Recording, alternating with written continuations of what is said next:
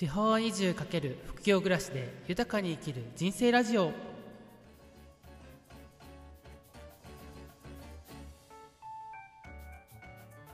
ラジオを聴きの皆さん、おはようございます。福井県で地域まるっと体感宿玉村を運営してます翔です。このチャンネルでは東京から移住した僕自身の経験をもとにお話しすることで、これから地方に移住したい人や田舎へ何か起業したいと思っている人に役立つ情報をお届けしていきたいと思います。まあ、そんな僕自身はですね、今あの地域の暮らしを体感できる宿の運営をしたりとか、あと欲しい暮らしを実現するヒントになるようなオンラインのイベントとかセミナーの企画運営、そして農業のお手伝いをするなど、複数の収入源をくら持って暮らしているというような感じでございます。ということで、まあ、宿をやっている関係もあるんですけども、今日のテーマはマイクロツーリズムが地域おこしになる理由ということでお話をしていきたいと思います。なのでこれから地方で何か起業したい人に役立つ話かなと思いながらも、ただまあ地方に住んで移住してみてその地域を盛り上げたいなと思う方にも役立つ話だと思いますので、ぜひ最後まで聞いていただけると嬉しいです。まあ、あの皆さんご存知の通り、新型コロナウイルスが世界的に流行って日本も流行った去年のにがつぐらいですかね。それぐらいから旅行業界っていうのは 大, 打撃を受けました。まあ、僕がやっている宿屋もここに含まれるわけなんですけども、この感染が拡大する中で旅行が好きな方でもなんとなく旅行に出づらいなと思っている方も多いと思います。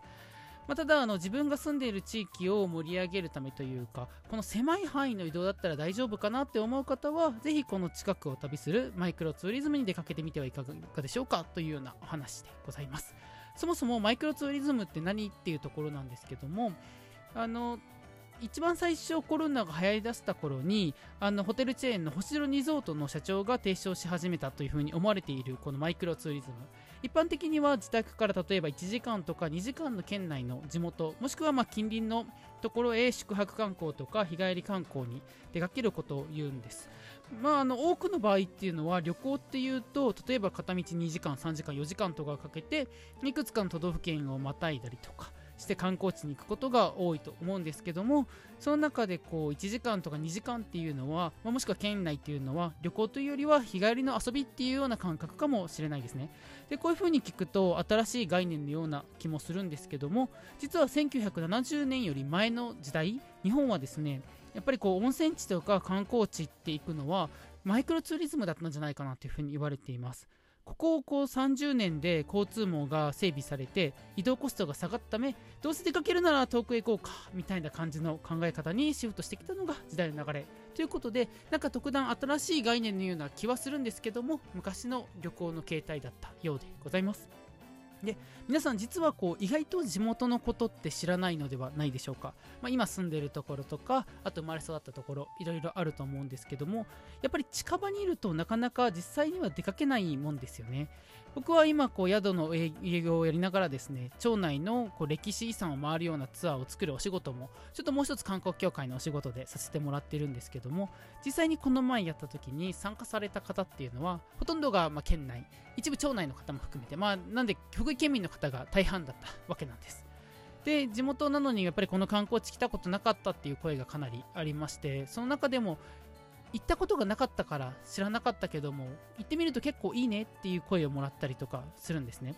やっぱりそういうことを考えると、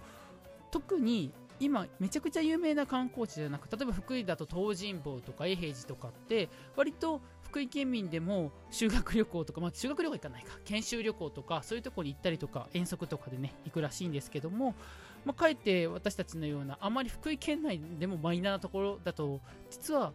福井県民の きゅうじゅうきゅうパーセント は行ったことがないところなのかもしれないです。きっとね きゅうじゅうきゅうパーセント は言い過ぎなんですけども、おそらくななわりぐらいは来たことないんじゃないかなっていうのが僕の体感としてあります。なのでやっぱりこういう時こそこう出かけたいけども県をまたぐのはって考えている方が多くいるからこそ、もしかしたらチャンスなのかもしれないですね。でこのマイクロツーリズムっていう考え方、せっかく星野リゾートの社長が提唱したんですけども、やっぱり GoTo トラベルということで、例えば交通費も含めて予約する場合は交通費も安くなったりとかする中で、どうせならやっぱり安くなるんだったら遠くへ行こうかっていう考えのもと、どんどんどんどんいつの間にか消えてってしまったんですね。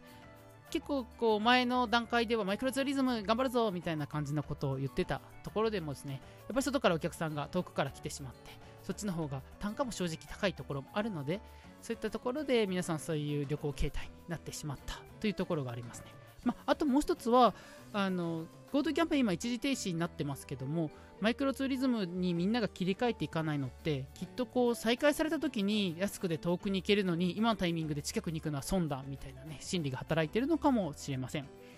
でこういうことを踏まえてマイクロツーリズムがなぜ地域おこしになるかと言いますと、理由はみっつあるんですね。ひとつは広報部長を数多く輩出できるからというところ、もうひとつは地域にお金が落ちて地域でお金が回るというところ、そしてみっつめはリピーターになる可能性が高いというところなんですね。では順番に見ていきたいと思います。まず一番最初、地元の人、例えばまああなた自身が、友達があなたの住んでるところに遊びに行きたいんだけども何かあるって聞いた時に、いやーうちは何もないよって言ってしまう人も結構いるんじゃないでしょうか。やっぱり行ったことがないっていうことは紹介しようがないですよね。というかむしろこう記憶の中にもないから、ないものはないっていう風な回答になっちゃうと思うんですけども、そういうことを考えるとやっぱり知ってくれてる人が多いということは、そもそもそれを伝えてくれる人が多いということになると思うので、広報部長が育つというような感じになると思います。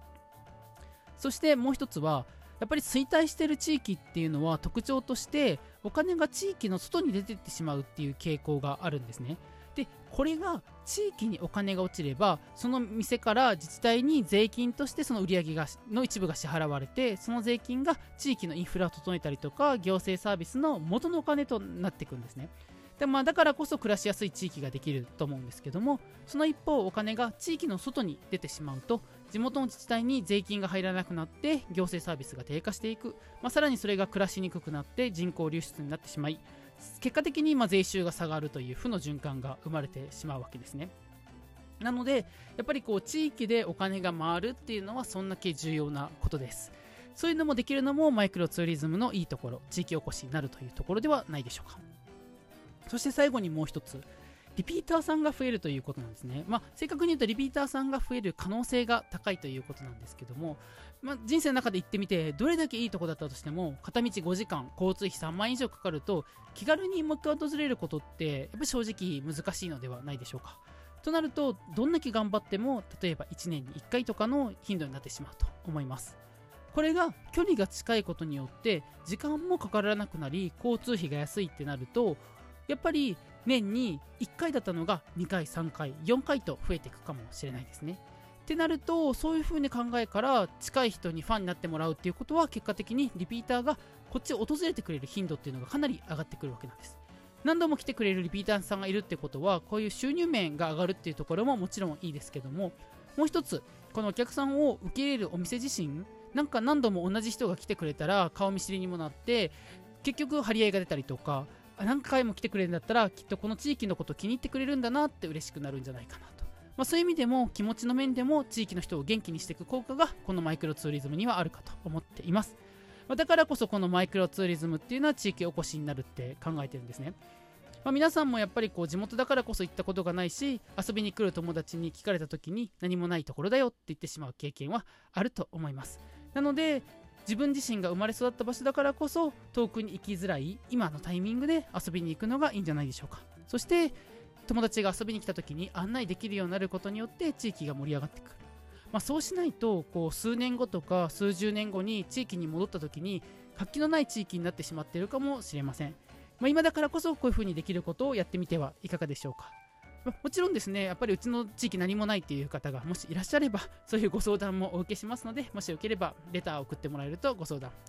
あのご返事をですね、このラジオでしていきたいなと思います。もしくはツイッターとかでも発信しておりますので、もしよろしければご覧ください。ということで、今日はこの辺りで失礼したいと思います。お相手は福井県で地域まるっと体感宿玉村屋の運営をしてます、翔でした。それでは皆さん、今日も良い一日を。